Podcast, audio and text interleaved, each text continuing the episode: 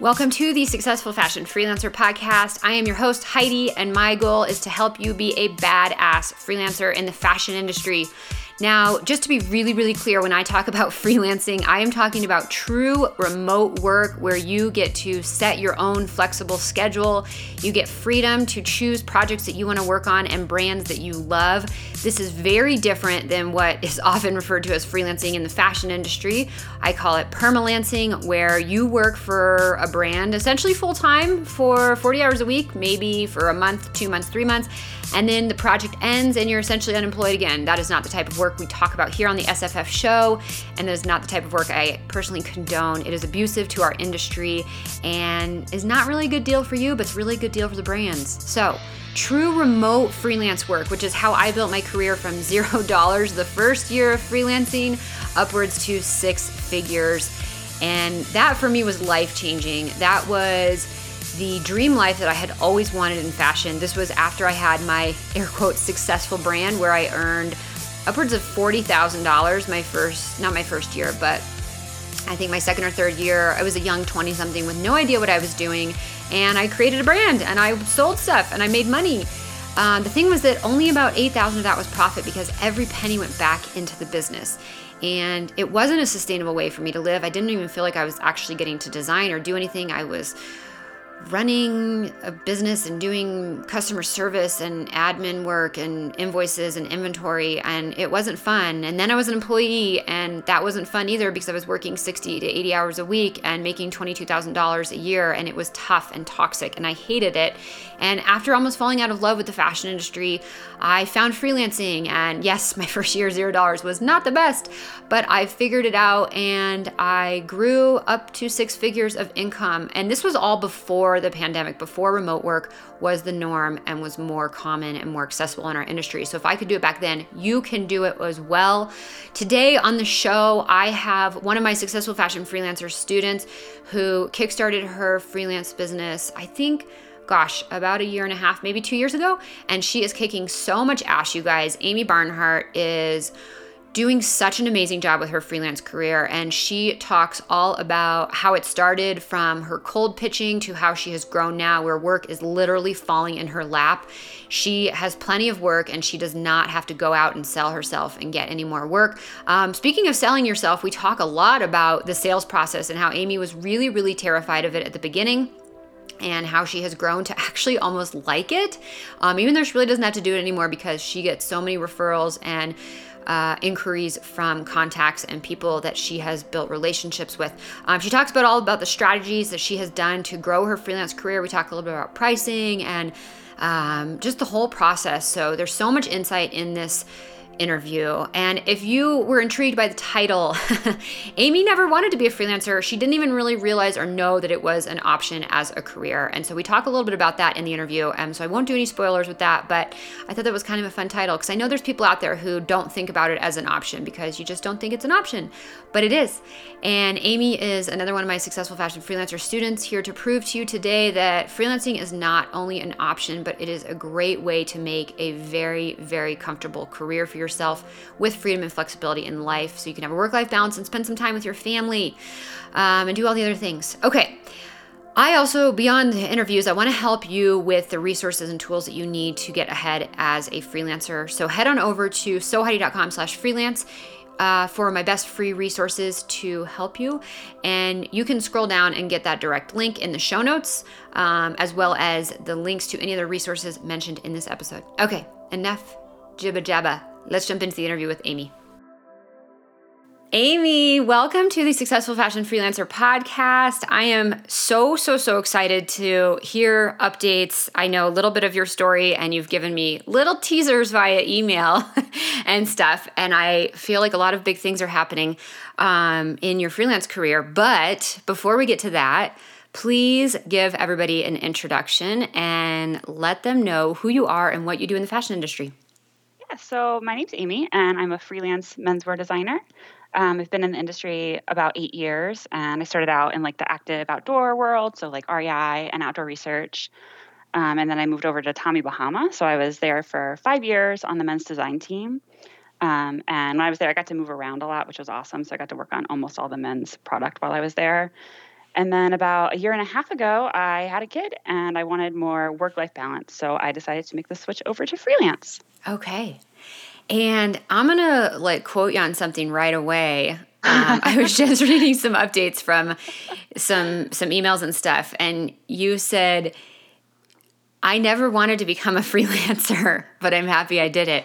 So can you talk a little bit about I mean you were working in the corporate world for many years and then things changed and you decided to explore this path that you never wanted to do before. Like tell us a little bit about that.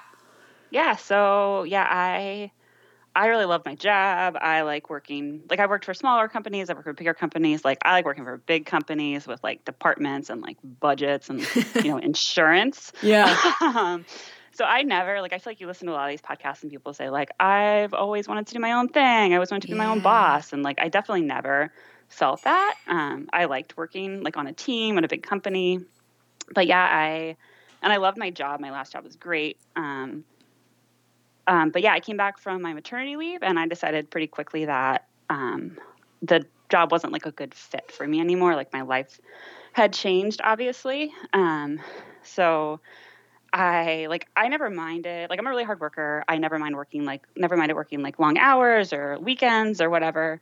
But just coming back from like having a kid and you want more more of like a balance and more more like flexibility. That's the like the main thing. Yeah. Um so I yeah, I decided pretty quickly that it wasn't a good fit for me anymore. And I basically I did some research like part time isn't really an option in this industry. Is not at least not as far as um, like what I want to do. Um, those jobs don't really exist, so it kind of seemed like the only option was freelance. So I I kind of talked to people that I know who are in like the entrepreneurial or like kind of freelancey space in our industry um, to like kind of learn more because it was something I was never interested in before. So I knew I knew nothing about this. Yeah. Um, so yeah, so long story short, I did some research. I talked to some people, and I made like a plan of kind of how I wanted it to go. And I gave a lot of notice. I gave like almost a month's notice. Okay. And I quit, and here we are. so okay, you said you made a plan of how you wanted it to go. Like, what did that plan look like? Um, so the plan, like,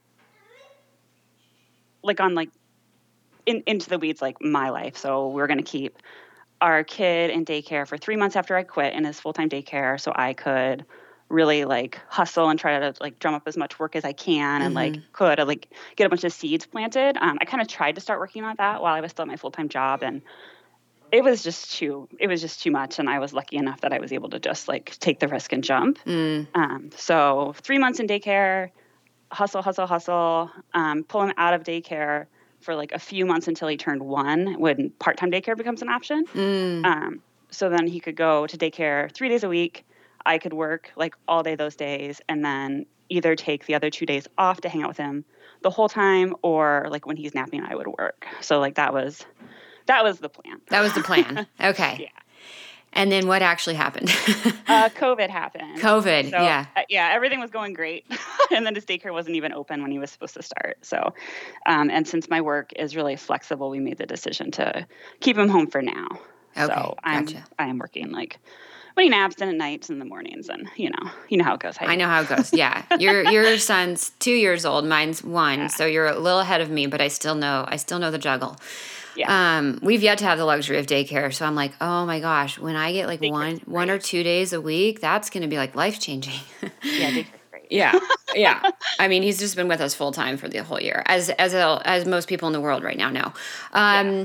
Okay, so like let's go back a little bit though to the to the initial transition. So you quit your job. You said, okay, I'm going to give him a month's notice. I'm going to freelance. I'm going to quit, and then the initial idea then was like, okay, put him in daycare for three months full time so that you have the opportunity to plant seeds. But that so that was all before COVID, right? Then. Yep. Yep. So did did that happen kind of as you planned? Yeah, yeah, that went great. I was in a really good spot, and I had, I had like some clients, and I had a bunch of brands that I was talking to that were like, we have this specific project that we are going to start in March. So I had like four, like oh, like six clients or potential clients that were like March, and I was like, okay, they're probably not all going to come through, but I feel like probably a few of them are going to come through. So Yeah. March is going to be like a good month. And my kids going to be home. So it's going to be crazy. And then it turned out like March was. I mean, I remember March very well because that's what ha- was happening to me. But that's when everyone was starting to like lock down and everyone Yeah. was like freaked out. You don't know what's going to happen. Yeah. And so all of those things, some of them completely fell through. Most of them came through later. Yeah. Um, but so March was, you know, not exactly what I expected to happen. yeah. Um, and then, yeah, and then our daycare. And Okay. um, but yeah, it was going, it was going great. And then it did pick up again later. But there was that like little, Lol. Yeah, Okay. giant, Yeah. giant hiccup. Okay. so COVID aside, I want to talk about the beginning of your freelance business because I think for a lot of people that's like one of the hardest stages is to kickstart with those first few clients. So remind me when you started successful fashion freelancer in relation to like when you actually quit your job and started freelancing or like when what was the timeline for that? so I took your class after I'd already quit. Okay. Um, but I had found your guide like probably a month before I quit. Okay. And so, so yeah, that's kind of the timeline on that. Like I had kind of started it So talk before. Yeah, talk a little bit about like reaching out and what was the process for getting those first few clients? Like what did you do? How did you get them? You know, like tell us all about that. Yeah, so I basically like I found a bunch of brands that I was interested in working in and like emailed them just saying like like just cold email pitching. So saying like, hey, I really like your brand. Um, this is, you know, I like this thing that you're doing. I like this specific product, whatever, something about them to let them know, you know, I know who you are. I'm not Okay. just like blindly emailing a bunch of people. So very tailored emails. Yeah, yeah, yeah. Um, I try to be like super, like so like, I try, I try to try to be super like personal and like nice. Yeah. Um, and I'm obviously like honest and authentic, but I definitely try to be like a real person. Yeah. Um, and then yeah, like this is what I like for brand. This is what I'm doing. Um, would you be interested in like taking a look at my portfolio? So I sent just like a bunch of those emails out. Um, and then yeah, I heard, I heard back like it went pretty quick actually. So I sent, you know, I sent like ten emails back. I heard back from, I probably heard back from like half of them. I got like three of them on the phone, and I got like two projects out of it. That's amazing. Yeah, it was pretty well. Like I keep track of my numbers. I really like that stuff. So Yeah. yeah. And that was like my first pitch, but I didn't even think it was any good. Okay, but I think like not I, I think I know what it comes down to like is what you said. You put some personality and it's genuine and it's really tailored and specific to the company. You didn't just like blindly throw out this generic email, "Hey, I'm looking for freelance work. Hey, I'm looking for freelance work," sort of thing. Yeah. Um, you got really personalized and and you also had like a really soft um non no pressure sort of call to action, which was like, Yeah. would you like to look at my portfolio? Like a yes or no, so easy for them to answer. yeah, yeah, yeah. Um, I would get like my pitch has gotten like I don't I haven't done I haven't pitched in a while, but like it got better as I went. 'Cause, Like I feel like those first ones didn't really feel like me, and then you get into it. But like I would get responses from people that were just like, "Oh, thank you so much for your nice note," like just because I'm you know talking about their brand and like complimenting them sincerely. And Yeah. so I think that even when people aren't interested in hearing from you, like everyone likes a compliment. So They do. And nobody sends that sort of stuff. Everybody's like, Yeah. here's my resume and my portfolio. Let me know if you have any freelance work for me, yeah, which does not work. No one wants to hear that. no. Okay, so you sent, let's just say for the start, you sent out 10, you heard back from five, you got like three on the phone. What are you even talking about them, talking to them on the phone about? Because that, I think for a lot of people could feel very intimidating. Um, tell us about that moment. Like, what were your, what was your feeling? And then what do you even talk about on the phone? Yeah. So do you want to hear about like my first calls or like what I do now that I am more Yeah, let's hear. Yeah, no, I want to hear about the beginning because Yeah. this is where a lot of people are, and then we can also talk about like your transition, right? So we can talk about where you were at the beginning and then what you're doing now and like how it's different. Yeah. Okay. So in the beginning, um, it's hard to like lead, like learn to lead those calls. And like Mhm. honestly, I still sometimes they start talking before I have a chance. So I'm Mhm. still not. I'm still learning.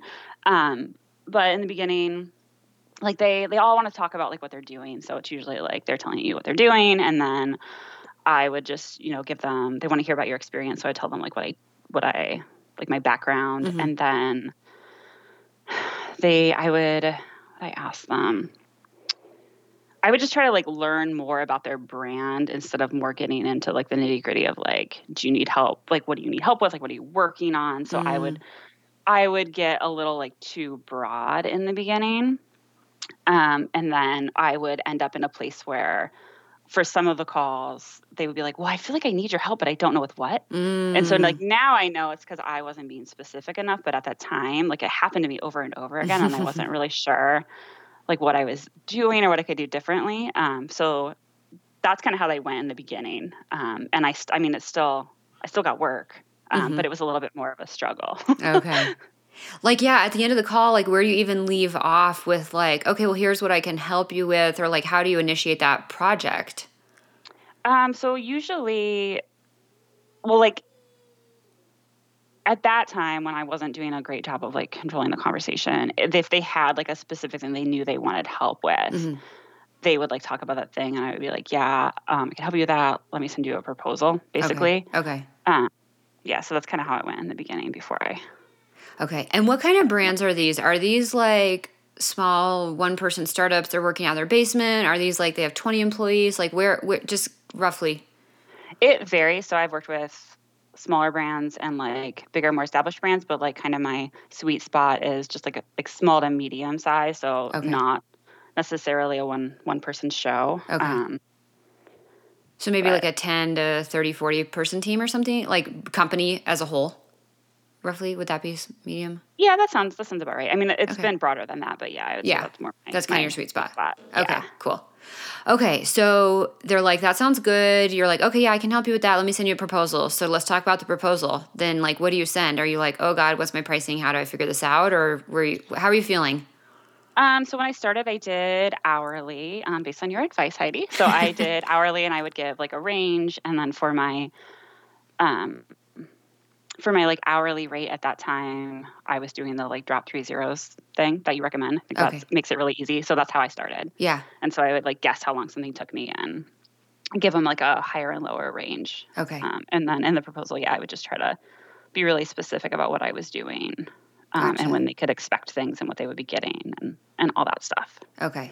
So, really good detail and communication. And just for people listening, the drop three zeros trick, I'll just tell you that really quickly. I covered in my free um, guide to freelancing, which we'll link to in the show notes. But essentially, you take what your yearly salary would be if you were working full time. So, whether that's 50000 or 80000 or 20000 whatever the number, and you just drop three zeros, and that could be your hourly price that would be comparable to um, so if you're making, let's say, fifty thousand, then your hourly rate could be fifty dollars an hour, and like just simple, cut and dry, so easy. I did not come up with this either, by the way. I swiped that from Ramit Sethi, um, but it's just a really simple way to figure it out, where you're not just like arbitrarily pulling a number out of the air that sounds good.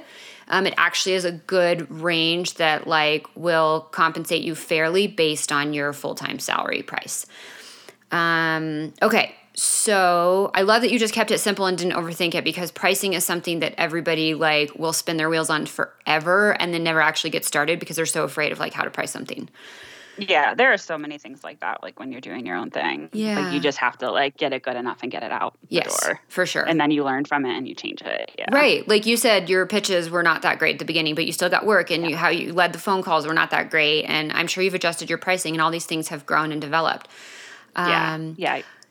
Yeah. So, how did those first few projects go? Like, what did you learn? Like, what are some things you messed up on or things that went well? Like, tell us a little bit about that experience, your like first few projects as a freelancer. Yeah, I mean, honestly, they went pretty great. Um, I definitely, I did the thing where I totally underestimated how long something was going to take me. Yeah. Um, but part of the learning process. yeah. Um, so yeah, that I feel like that's the the only thing that really went like quote unquote wrong, but I was still happy to do it. Like I knew I knew it was happening and it was one of those things where like I could have reined it in, but I really thought they needed everything that I was given. It was like a like a trend report and I really mm. thought they mm. needed all this information. Mm. And so I was like, I could have reined it in, but it wouldn't have been best for them. So I just went for it and then afterwards like just told him. Like, what did hey, you tell him? Yeah, tell tell us a little bit about that. Yeah, so like um I talked to him after. I was just like, oh, I just so you know, like if we do this again, um, I underestimated how long it was going to take me. So I was obviously happy to do it at that price. Um, I thought you needed all this information, so I didn't want to like rein it in. But if we did this in the future, it took me more like this amount of time. Okay. And he was fine with that. He was like, okay. He was like, let me write that down. Good. like how long it actually took me. And then he was like, yeah, I would imagine it's probably hard to like estimate how long something's going to take you. Cause like Yeah. you're an in-house job, you're not timing yourself. Yeah. Okay, I love that he was like really open to that, and that's what I have found in my career too. Is that people are really open to those, um, those conversations. Yeah. So it's all about the communication, right? You just have to be really transparent. Yeah. And I think like when you're honest and, and open, people really like they trust you more and Yeah, they're, everyone makes mistakes. So for sure. Okay, so you're couple projects in, things are going pretty well, other than maybe messing up on a little bit of the pricing stuff, which is just again part of the learning process. Everybody goes through that. You will mess it up.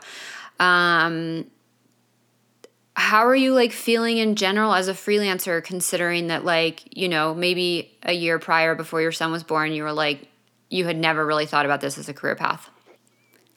Um, I mean, I don't know. It's just like having your own, basically, like your own business. It's just such a different way of like using your brain and thinking. Um, so I definitely would have moments where I was like, "Oh my god, what am I doing?" Like what but overall, it's like I I like to learn new things. Like I really liked in my last in-house job, they let me move around. Um, I get, you know, I don't want to design the same thing for 10 years. I don't want to be in the Mhm. same job for 10 years. Yeah. I like to learn new things. So it's definitely challenging in a new way. So, like, I'm not going to say I would never go back in house um, and that I didn't have moments where I was like, oh my God, what have I done? But overall, um, I've enjoyed the experience of like really learning something new and using your brain in like a whole new way. Yeah. Like what are some of those whole new ways that you feel like you're you're using your brain and, and things you're learning? Oh man, every I feel like everything, Oh, like everything what? except for the Yeah. job itself, and even the job itself, it's different because you're Oh. Not at a company. So just like like your website and like talking to customers and like learning marketing stuff and cold email pitching. Like I never wanted to be a salesperson. I never wanted to do that. So that's a whole whole other thing. It's just like all you're doing all the jobs, like all the jobs. Yeah. How does it feel being a salesperson for yourself? It's totally I mean it's totally different than what I would have thought of as a salesperson. Like know, how? Like three years ago. Like Yeah. well you're selling your own product and and now that i've been doing it because when i first started i i was i wasn't thinking i wanted to do this for like the long term it was more like this is what's right for me right now Okay, with like a small wanna back- baby. Yeah. yeah and like i definitely want to go back in house at some point like and now it's you more you see like i'm working with smaller brands like these people they like they really need your help like they actually need your help. And so you're not just like you want to pay me some money and i'll do this like design project for you? Like you're really helping people. Um, and so it just yeah it just feels a little different. Like so I mean, I think what I'm kind of hearing you say is like it it feels different selling yourself because you're selling yourself for like great projects to people that like really need your services as opposed to uh you're selling yourself for like pay me this money and I'll do this thing. yeah like you're really helping people like Yeah. it's different than yeah you're not just like trying to make money for yourself like you are actually helping people So would you um, say things, like like they couldn't ahead, necessarily do without you Yeah. So, I mean, I don't want to like extrapolate or put words in your mouth, but it's almost like maybe it's um feels good to be out there offering your services cuz you're instead of being like, "Hey, give me money for this thing," it's more like, "I can help you, let me help you." And yes, Yeah. there's a transaction involved, there's money involved, but it's it has just like a whole different tone to it. yes yeah exactly Okay, that's really cool because the sales part is probably one of the things people struggle with the most, right? yeah yeah it was Um, definitely i was like what am I? i am cold emailing people what am i doing yeah. Um, okay, so then COVID hits. I mean, more or less, we're like jumping around probably a little bit, but like you get your few projects, you learn some things, it's going pretty well. Selling yourself is not as bad as maybe you had thought it was going to be. Um, and COVID hits, you had some projects, unfortunately, all these great projects that were supposed to hit, and then they didn't. And then when did you start to see things like kind of pick back up? So, like, I was still working. It was Okay. just nothing new was coming in. Okay. Um, and then, say, like June, Okay. things started Yeah. rolling in again. And so, how were you getting these new projects? Were these people you had talked to before? Did you start doing some more pitching, or where was stuff coming from? They were people I talked to before, and then like referrals from like past clients, or like I have a an old instructor that I stay in touch with, and so she'll send me stuff. Okay. Um, so yeah, people I'd already talked to, um, that I've stayed in touch with, and then referrals. Can you talk a little bit about staying in touch with people? Like, what does that look like? So I like right now it's like on an individual basis. Like I would like, you know, one day to have like an email list and that sort of thing. But right now I f- have like you'll pitch to people and they'll be like, not right now, stay in touch. And so I will like so, you know, set a calendar reminder however often and just email people um and you know be like, oh, I saw this article, like I thought of you, how's it going?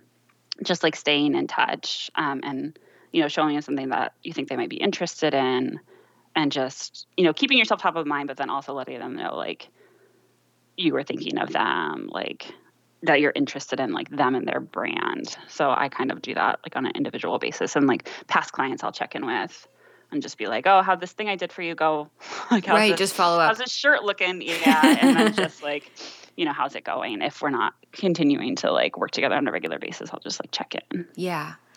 And so like those are very strategic check-ins. Like you do genuinely care about their well-being and their projects and stuff and so or you you know you see something that looks valuable that they might find some interest in and you send it over. It's not just hey checking in to see if you had any freelance work for me. yeah yeah yeah So again, and I think that kind of like goes back to this foundation of like you're there to genuinely help them and and when you have that mindset about it, everything comes across as that and then they're more excited to hire you and give you the money versus like, "Hey, do you have any work for me?" Yeah, yeah, yeah. And like people really love when you stay in touch with them. Like this is so out this was like so out of my comfort zone when I started that I was Oh. like, I feel like I'm annoying you. But you hear over and over again, like, oh, I really appreciate you staying in touch. Thanks for sending this article. Like, yeah. I've definitely gotten hired, and the person was literally like, You're really good at follow up. So we want to work with you. That's And amazing. it's just because I'm staying in touch. Yeah. I think I remember talking with you about that in the course about you like being like, "Oh, this is weird. Like why am I just emailing them for nothing?" Like it felt Or like I feel uncomfortable. Yeah, why do you think you feel uncomfortable? You I mean, it, it sounds like you don't really anymore. No, because they love it. Okay. So I why just, did like- you feel don't know, I feel like uncomfortable at the beginning? Yeah. I just feel like I'm I feel like I was like bothering people. Uh, like I felt the same way about you send a pitch and then you follow up a couple times. uh-huh. And that felt like I was like harassing them, but that's not really how people see it. Yeah. Okay. I just cuz like the sales thing is so out of was was so out of my like comfort zone. Yeah. So I think I was projecting how someone else might feel. Yeah. so it sounds like you cold pitched in the beginning and then your whole business has grown through more through like relationships and contacts and like staying in touch and and you're not having to do necessarily that cold pitch outreach anymore. Yeah, I haven't done that in a while. Like if I nice. tomorrow had 40 hours a week to work, I might start again. Yeah. Um, but I haven't had to do that in a while. That's awesome. Like I've I've gotten referrals from like factories before too, which is pretty cool. Oh, talk a little bit about that. Um, I was on a basically on a call with a factory, and something came up about like their other the factory's other customers and like how long it took them to like review protos with them and how hard it was because they didn't have these tech packs and I thought my tech packs were really good and I was like, well, if you have someone that needs help that you like working with, like you could send them to me. Yeah. Um, and so I've gotten some some referrals that way, That's awesome. which is awesome. Like, Yeah. and I was like, ooh, I'm doing a good job. the factory's recommending you. I was like, I must be doing a Yeah. good job. But what I love too is that like you threw it out there to them because you have to ask for what you want and you Oh, don't yeah. have to do it in like a scuzzy way. It sounds like you just really like non non pressure just said, "Hey, you know what? If you have people, like I'm here to help." Right? Yeah. Yeah. Yeah. Again, gosh, Yeah, that's just definitely a theme. It goes back to like the I'm here to help instead of I'm here to make money and do the thing. Yeah, yeah, yeah. People can can read that. Yeah, definitely. Hey, listener, quick 15 second announcement. If you're ready to start freelancing and escape the corporate politics and BS, visit sewheidi.com slash freelance for my best free resources. That's S-E-W-H-E-I-D-I dot com slash freelance. I will help you take back your schedule and your life. Now, back to the episode. Um, okay, so let's talk a little bit about your initial conversations with brands, like the phone call portion, because I know that you said at the beginning the calls went very differently than they go now. So, and like maybe at the beginning you were too broad and you didn't really lead them. So, like, what are some of the things you learned and that you're doing differently, and how is that helping? Yeah, so now I try to like pre frame the whole conversation ahead of time. So I will um, just so you're not wandering too much. So let them know, like, okay, I have it scheduled for like 20 minutes or half an hour. So they know, like, they're in a time limit, like if you have a storyteller mm. on the mm. phone. Oh, or um, just someone who just wants a bunch limit. of advice. yeah, exactly. So you're not ending up like coaching them on the call. Yeah. That's, that's awkward. Yeah. I want to tell someone, you, you, know, that's awkward. So pre frame it ahead of time. Um, and let them know that at the end of the call, I found this to be very helpful. Let them know that at the end of the call, that if it makes sense for both of you, you can we're if it makes sense for both of us and it sounds good to you, like we can talk about ways we could work together. Okay. And then pre-framing it that way, I found sets it up so like at the end of their call, they usually bring it up before I do. Like they're ready to talk about it, and so it's not like this awkward like, okay, well, let's stay in touch, you know. Yeah. so I found this to be very helpful. So yeah, we usually they often they want to know kind of about you. They'll tell you about themselves first. So like I want to know like what you're working on, um, like what you're up to, learn more about your brand, and then like tell them a little bit more about me. They always want to hear that, and then that will usually end up lead up to the end of the call where you're like, okay, you have this like tech pack project that you're working on, and I'm also I'm more specific now on exactly what I work on. So it's like I do designs like trend i do design i do like tech packs i can help you with like your factory communication like proto review that sort of thing. Mm-hmm. and i'm more specific about it than i thought i was being specific at the beginning but i don't think i was being specific enough and then i would end up with all these brands that were like i, I know i need your help but i don't know what. And, so, and so i like i don't have that issue anymore because i'm much more specific about like this is what i do. And then if they have a random request and i can do that thing i can say yes to it but i'm not leading with that. Okay so then is that so, yeah. just like you're just as clear as you just kind of said to me? You're like, here's what I can help with. I can do trend, I can do design, tech packs, and then helping with proto review and, and communicating with the factory. Is that kind of how you just present it? Yep. Okay. Yeah. Okay. And specifically menswear? Yes, menswear. And then, what's that? I said only menswear, preferably. Only menswear. Okay. and then, like, any specific categories within menswear, or like how niche are you on that? On, in that? Um, generally, yeah generally lifestyle, but a lot of the brands that I work with, and I did this when I was in house too, um, do golf. So I yeah. Oh I my god, that's right. Golf. We both have a golf background. I think we've talked about this before. we might have. yeah. Okay. Okay. So lifestyle slash golf. So you're not like trying to do any and all menswear. No. Okay. No. Okay.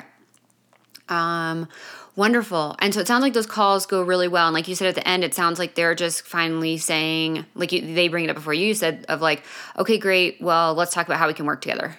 Yep, basically, and, yeah. And yeah. so then what comes next?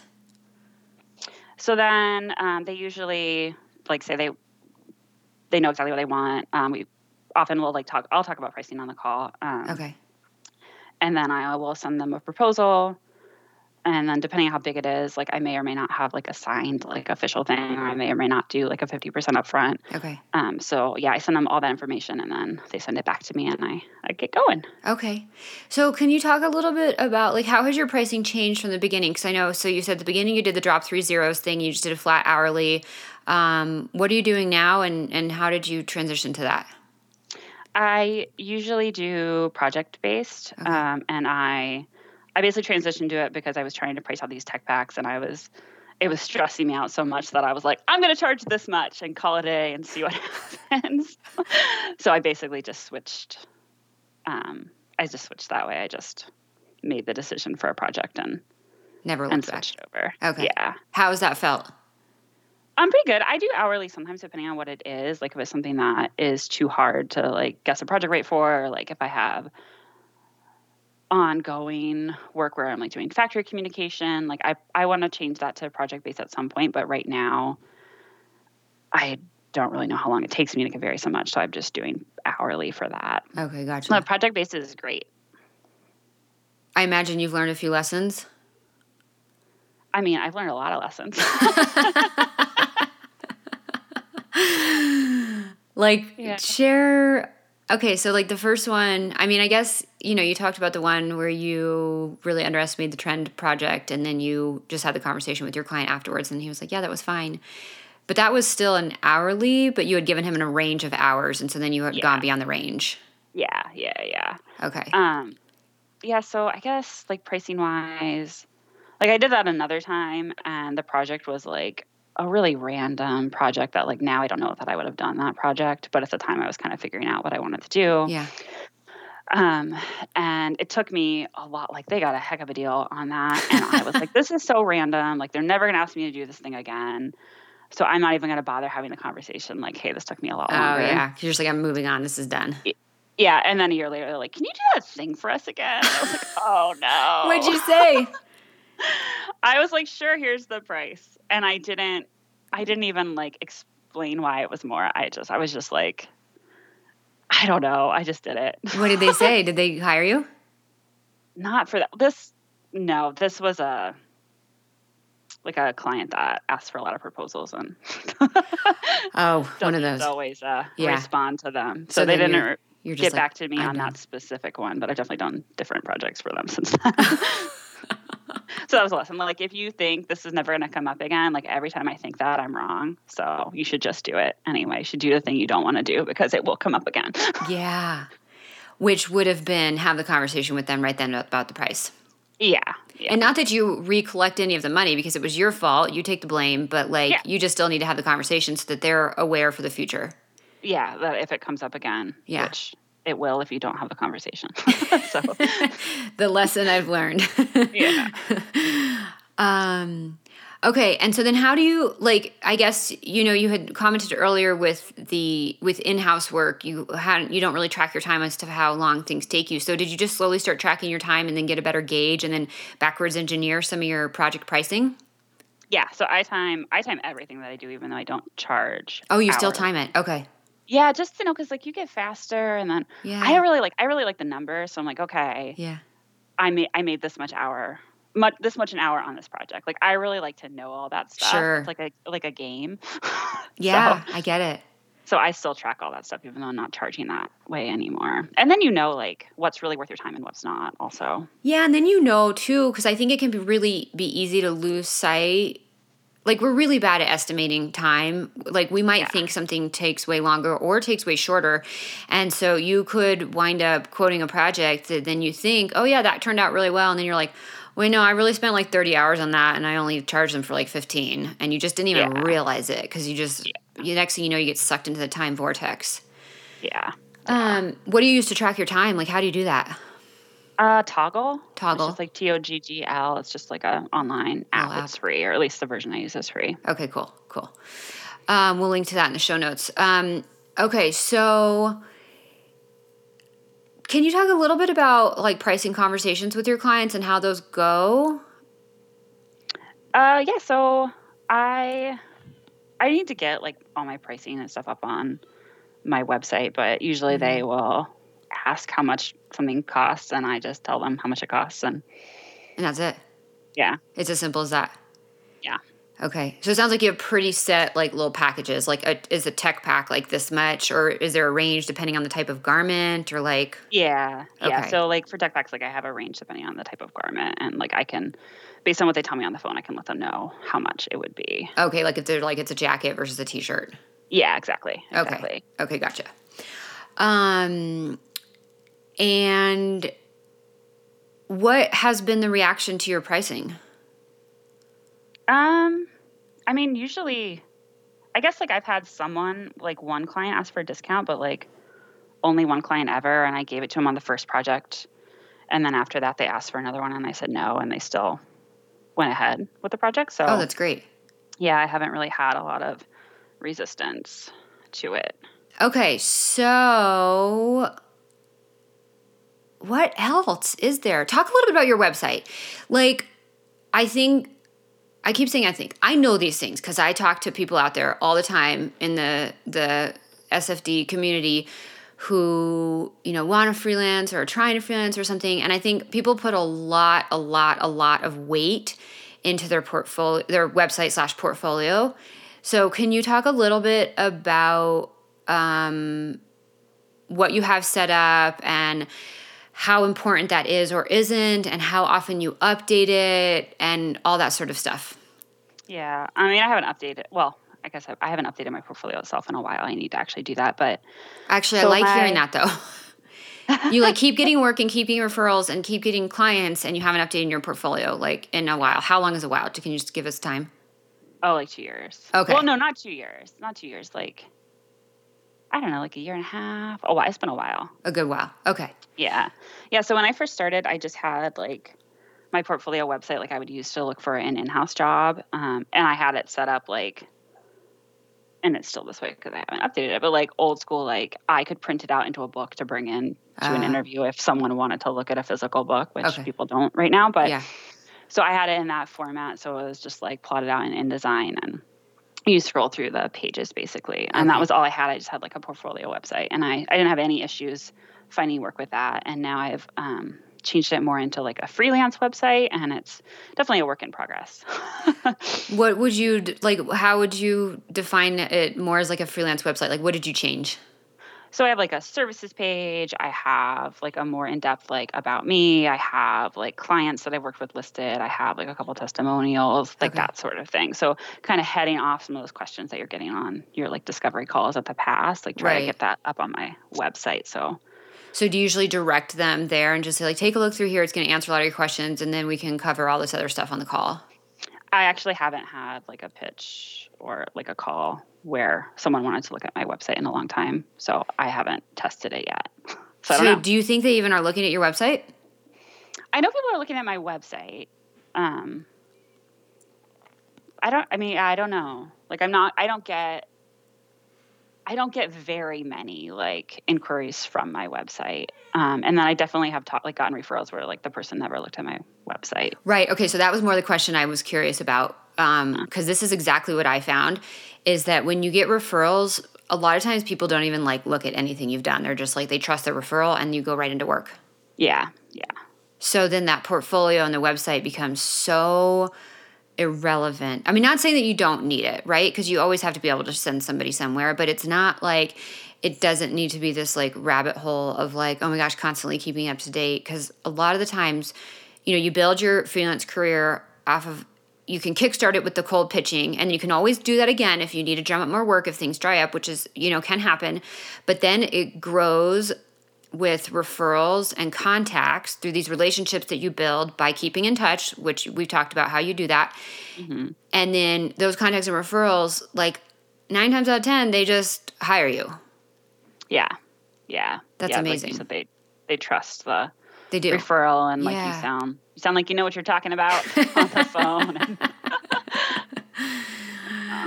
um, okay. But you say you need to update it. So why do you feel like you need to update it now? Um, I think it's one of those things where like I always feel like you need to update your website until someone's like, "Hey, I love your website. Like, let's work together." so since I haven't I haven't tested it out, and so I just oh, you know, it's always a work in progress. Yeah. yeah. Um and what is your thought about putting the pricing directly on your website? Why are you thinking about doing that? Um, I want to do that just to avoid like an awkward conversation. Like I think sometimes when people have to ask, they feel uncomfortable. Like mm they feel like maybe they sound like they can't afford you or something mm. like that or, or, they then they're in the position where they have to tell you like actually i can't afford you which they're probably not going to say they're going to say something else but right. having that information on your website makes it so like you're not having awkward conversations you're not making it awkward for the the brand and then you're also not talking with a bunch of people who can't afford you right so it's just like a filter to get like so that you can spend your time more wisely with the people that okay once they've checked the prices they're like okay she's in range Yeah, yeah, yeah. And then also you're not in a spot where you're like, man, I've talked to like three brands in a row that I'm too expensive for. Maybe my prices are too expensive when they're they're not. They're just too expensive for those brands. They're just the wrong brands. Yeah. Yeah. Yeah, I like that because you know, a lot of people say, "Oh, every brand wants the cheapest price possible." There are brands that do want the cheapest price possible. And guess what? Those are just not your clients. Yeah. Yeah, those aren't my clients. Yeah. There's other clients out there that will pay. Um, and then when you find those, you get those few, then they, the people that they refer to are kind of in the same category and that they'll pay the same prices. Like they don't, they tend to not like refer you to like really cheap clients. Yeah. Or they'll, re- they'll like, like mention you to everyone they know. And then Yeah. when they get to the pricing, they'll talk about pricing with that person and the person will be like, oh, they're out of my price range. So you don't, You don't even to- have the conversation ever. Yeah. Yeah. Okay. Okay, gotcha. Um so I know just because I know you and I know your character and you as a person. I also know because I think I remember talking to you about this in the SFF course, but you get a lot of referrals, you get a lot of repeat work. Um and like you just said, people your clients tell everybody that they know about you Um, there's some things that you probably do, and I think you do a lot of them out of just nature. That's just who you are as a person. Um, and I'm kind of trying to extract something from you here, but I, if you're not getting it, let me know, and I'll just like call it out, and then you can tell some examples. Uh, but there's something that you're doing with your clients, with the projects, that leads to them coming back for more work, them referring you to everybody that they know. What is it? Um, well, I, th- I don't know. I think it's like a probably a few things. Like I actually really care. Like I care about the project. I care about the brand. I care about the person that I'm working with, Uh-huh. and I think that comes across. And then I also like I'm doing things that like Heidi in your class you describe as extra credit, but for me I'm like that's the bare minimum. What are you talking about? so just like I am like by default, I think over delivering just because that's Yeah. how I work. Yeah. Um, and so I think it's probably those things. And like I'm, you know, I'm like, I'm dependable. I'm responsive. I follow up. Like I do all those things so they know, you know, that that they can rely on you. Yeah. Can you talk a little bit about some of the over delivering things that you do? Because I there's a concern for a lot of people that like, oh, I'm just going to do more work and I'm not going to get paid, and then the brand is going to take advantage of me. Um, but again, I think that tends to be those cheap clients that like aren't your clients in the first place. Yeah. But like, what are some examples of ways that you, other than being responsive and timely and all the things, which let me tell you, news alert guys, uh, a lot of people are not. I've hired a lot of freelancers, and let me tell you, they are flaky AF Yeah. as general rule of thumb. So as soon as you are timely and responsive and like actually deliver and stay in touch and keep people up to date, it is that alone is a world of difference. Yeah. Um, but beyond that, like what are some of the little over delivery things that you do? Can you give some specific examples? Yeah, I mean, I probably don't even know what they all are because to me they're just like what you do. But I know in like in your class you talk about one of the over delivery things you could do is like when you're doing like designer trend report, like you, you know, like may have a brand's name on it, have a cover page. I'm like, of course I have that. like you want to give them something that they can use right away. Like I'm gonna give this trend report for you and I'm gonna have it like brand it with your name, have my name at the bottom, but also have it branded with your name so you can show your team and talk about it. Like Mhm. you don't have to go back in and change anything. It's just like done for you. Yeah. And then I always like for like their tech packs, I have their logo on it, like from their website, and I customize it with like kind of their like signature colors, like that kind of thing, like make it look like them and make it pretty. Yeah. So just like what I think of as like, of course, that's what you do. I think not a lot of people do those things. They don't. That's a fact. yeah. Um, yeah, and so then they really appreciate that, and then you deliver it on time, or maybe even deliver it like a day early, and then they're like, "Oh my gosh, she's amazing." yeah. Um, or like you commented earlier about the follow up, right? Like you were like, I keep in touch with people, and even though I feel like initially you felt like you were pestering, like they really like that, and they're like, you follow up a lot. Like let's work with you. That's why we want to work with you. Yeah, yeah. I actually had someone, like literally all I, I hadn't talked to him yet. Literally all I had done was send him an email the day before to like confirm our call, Mhm. like our discovery call the next day. Mhm. And he told me he hired me like much later. This was like a, a, a March, a March client. um, much later, he was like, I knew everything I needed to know about working with you from like our initial like emails. I was like, really? like wait till we start working together. You'll really be impressed. like it's a pretty, pretty like, I don't know. I feel like it's a low bar for what people expect. So It if you're is. just yeah. you know good at your job, it's pretty easy to make clients happy. Yeah.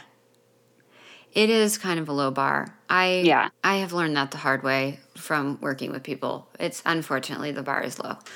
Yeah. Um not all you listening out there. You guys are kick ass. Uh, but these are the little things that really, really do make a difference, and they are so simple, but Yeah. it's huge.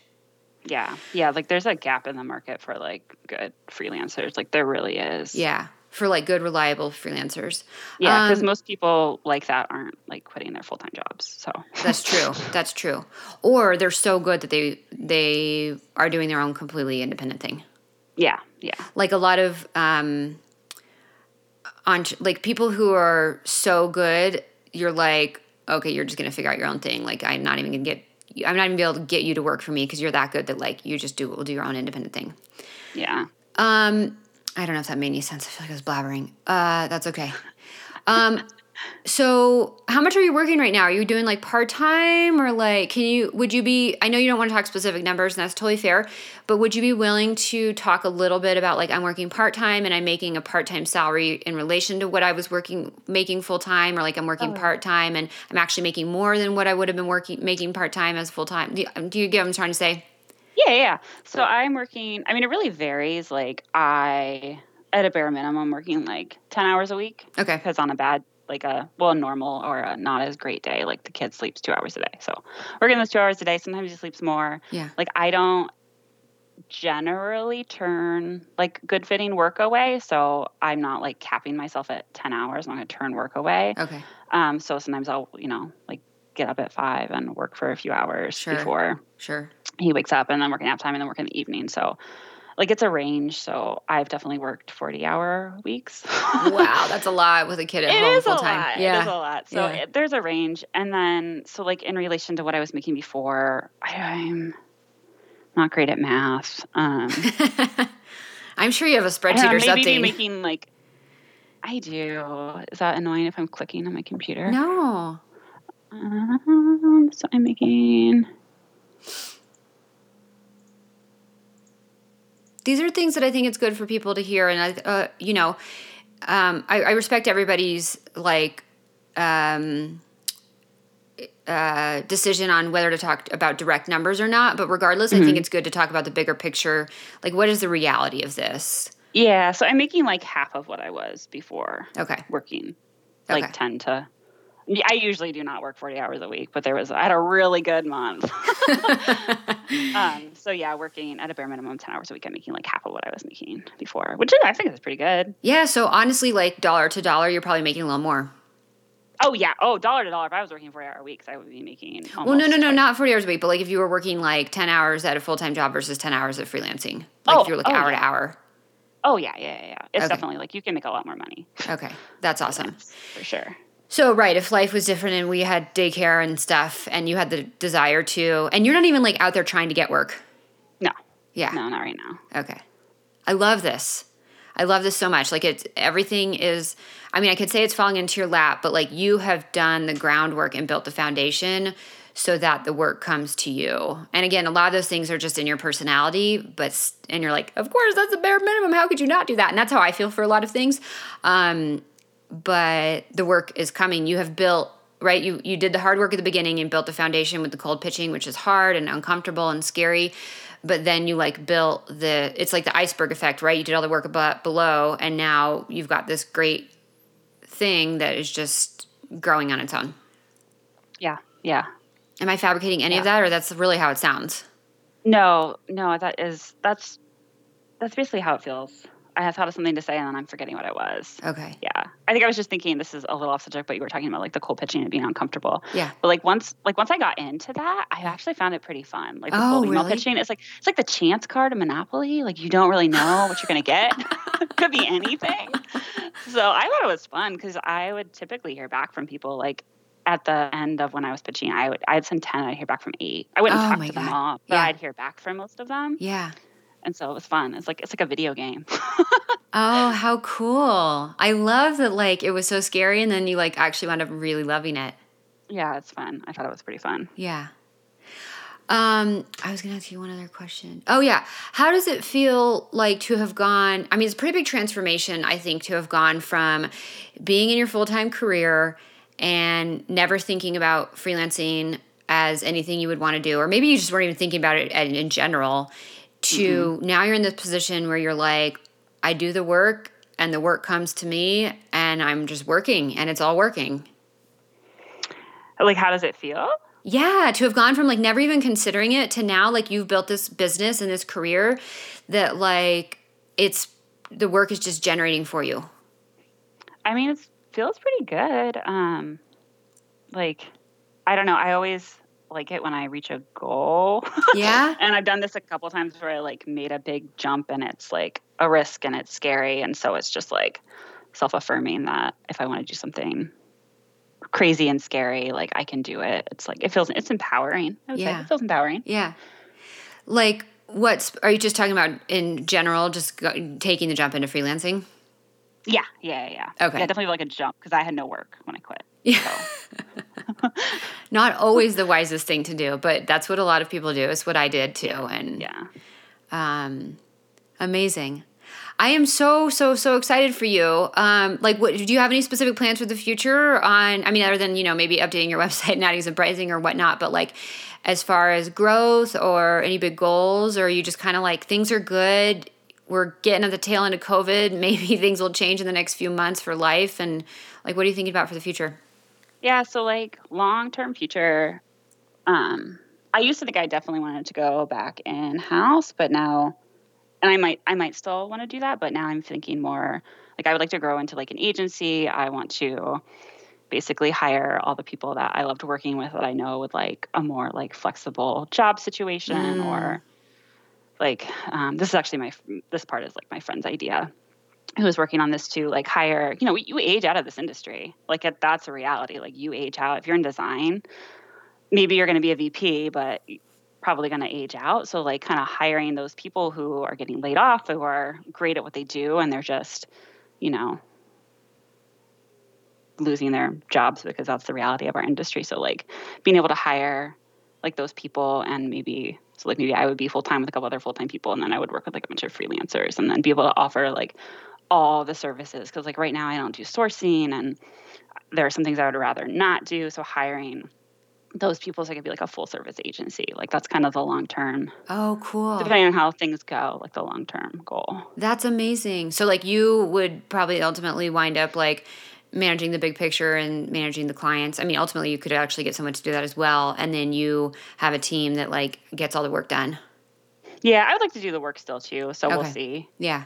Well, I mean, we'll see what happens in general, but like I would, you know, see how it kind of played out. But right. Yeah but fill in some gaps where you don't you don't have expertise or you just don't want to do it yeah and like create like a part-time option for people who want that and don't yeah for whatever reason don't feel comfortable like trying to do something like I did where I just like quit my job to freelance. yeah. Giving them like a more stable a more stable version of that. Yeah. Oh my gosh, that's so cool. I'm really really excited to hear that that's that's um, some of your plans for the future. I know you'll get there we'll have to do another catch up episode in like a year or two and see where you're at. Yeah, that would be awesome. That'd be super awesome. Um, thank you so much for chatting with me today, Amy. I, uh, well, first of all, where can people find you online to check out your awesome, outdated website that doesn't matter?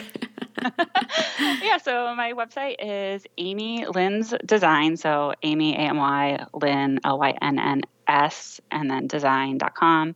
I'm on Instagram at amylynsdesign.com, and then I'm on LinkedIn um, just as my name. So Amy Barnhart. Okay, awesome. We'll link to all that. Okay, cool. Okay. We'll link to all that in the show notes for people. Um, and then I'm going to ask you the question I ask everybody at the end, which has recently changed because. Oh no, I was prepared. Okay, you well, you know what? I think you're.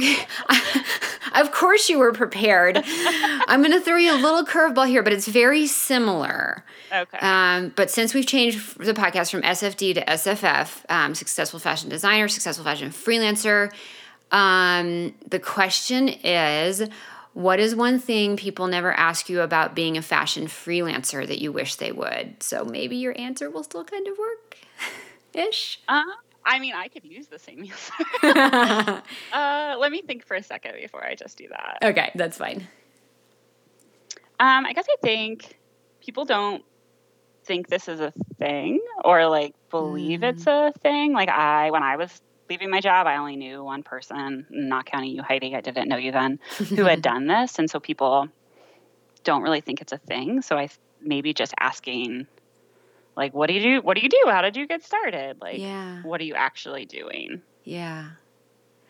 My last guest said that she gets really annoyed when people say, oh, how's your little freelance thing going? And she's like, no, I'm like, it's a full career. Like, I'm making a great wage and I'm like really doing this. It's not a little, but I think, especially in fashion, people make this assumption that, like, oh, you're making like, five dollars a week doing drawings or I don't know, right? Is that kind of what yeah. you're thinking?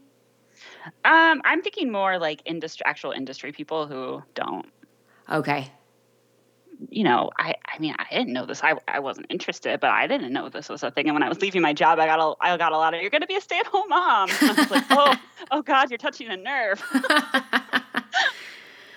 like, that's fine, but that wasn't my goal. That's not my goal. Yeah. Like, no, it's a really a thing. Like, I still want to work. I just yeah. want more flexibility. Yeah. I think I remember talking to you after you joined the SFF program and you were like, yeah, I like found this random girl on the internet who like said you could do this. So I took a leap of faith and I trusted her that I could do it. But look, you're fucking doing it. Yeah. It's amazing. Yeah, well, seemed very credible. And I sent you to my friend and I was waiting for her to be like, she doesn't seem like she knows what she's talking about. My friend was like, yeah, everything she's saying makes a lot of sense. it's like, all right. And I knew, I knew my, my old manager actually had freelanced successfully for like 10 years before she came to work for her. Oh, gotcha. we were at. So I did know that was, was, like the one person you knew. Yep, that was the one person I knew. Yeah, and that was like so real, like, true freelance, not like permalance. Oh yeah, yeah, yeah, yeah, yeah. yeah. Okay, cool. So okay, so it's more just that like people don't actually think it's a thing in the industry. Yeah. That like it's a reality that like you can actually do this and like make a career out of it. Yeah, exactly. Okay. Less the judgment from outside people like, oh, your little freelance gig. Yeah, no, that I had a different answer for the okay. the fashion in general. Well, then was, let's hear it yeah. because you know, oh. for like, let's do a little throwback here for old time's sake. Um, the old question: What is one thing people never ask you about working in fashion that you wish they would? I mean, it's pretty similar, but okay. like, I literally have had someone ask me like why my job was a job, like when I was like in house. Like why is what? why why does someone need to do that? And just like and I showed her like my website at the time and I had like some technical like work on there just to show her like what a tech pack looks like, why you actually need it. But uh-huh. so that wasn't a great way to ask that question, but I feel like a lot of people don't understand what we actually do. So like just yeah. ask like what do you do? Like what do you do all day? Like how do you make a garment? Yeah. And maybe a, like a more respectful way. but yeah, just like asking, ask what we do. Yeah. Like, yeah. What does it actually take? I always compare yeah. it to like when I'm explaining a tech pack, I'm like, it's like a blueprint for a house. You need a blueprint yep. to build a house. You need a blueprint to build a garment. Like, obviously, yep. a garment is a lot smaller and less details, but still, you have to know where things go. Yeah, and what that's materials. That's word I used to. Yeah, yeah. it's like the, it's everything the factory needs to make the garment. Yeah, awesome. Um, great answer. I'm glad we got the opportunity to do both. um, so much fun chatting with you, and thank you for sharing everything and all the great tips and all the experiences about your amazing career. And we'll have to catch up again in a couple years. Yeah, thanks so much. It was great talking to you. Thank you so much for listening to this episode of the Successful Fashion Freelancer podcast. I hope you're having a kick ass day, whatever you're doing, wherever you just spent the last hour listening to Amy and I chat and really, really found the show informative. This was such a fun interview and really great to catch up with Amy. So I hope you walked away with a lot of great insights. Also, I do have to give a big shout out to Mark and Tara. Mark is my husband who does all the tech and editing, and my right hand badass in the business, Tara, who does all the podcast production and coordination and all the things and make sure it gets scheduled and so many things you guys have no idea about. So she does so much. Thank you, Tara. You are the best. Um, and I am so, so, so excited to have focused the podcast down to specifically talking about freelancing, you guys. I love this topic. I am so excited and passionate about it because it is really the only way that I found to have a work life balance in the fashion industry. And if you are struggling with that, or maybe you just want to make some extra money on the side while you're working your job, freelancing is an amazing way to do that, as you can see from Amy's experience, and you know from my experience, my story going from zero dollars to six figures as a freelancer, um, and finally getting the schedule that I wanted where I could travel. You know, I know travel is a little hard right now with the pandemic. Um, by the time this gets released, though, maybe things will be better. Um, things are starting to get better. That's good. Okay, we don't need to talk about the pandemic. Ah, it's been too much the past year. But yeah, so if you want to freelance on the side and escape some of those corporate BS politics, or like Amy talked about, if you feel like you're aging out of the industry, freelancing is much more inclusive um, and a great way for you to get to still do the work that you love and still work in fashion, but getting to do it on your own terms. So I'm gonna help you with that. You can check out my best free resources at sewheidi.com slash freelance. I have linked directly to that in the show notes, so you can scroll down wherever you're listening to click directly through. You can also check out the resources that we mentioned in this episode, will be linked there as well. And I think that's it. All right, badasses, have a great day. And thank you so much for listening. I'll talk to you in the next episode of the Successful Fashion Freelancer Podcast.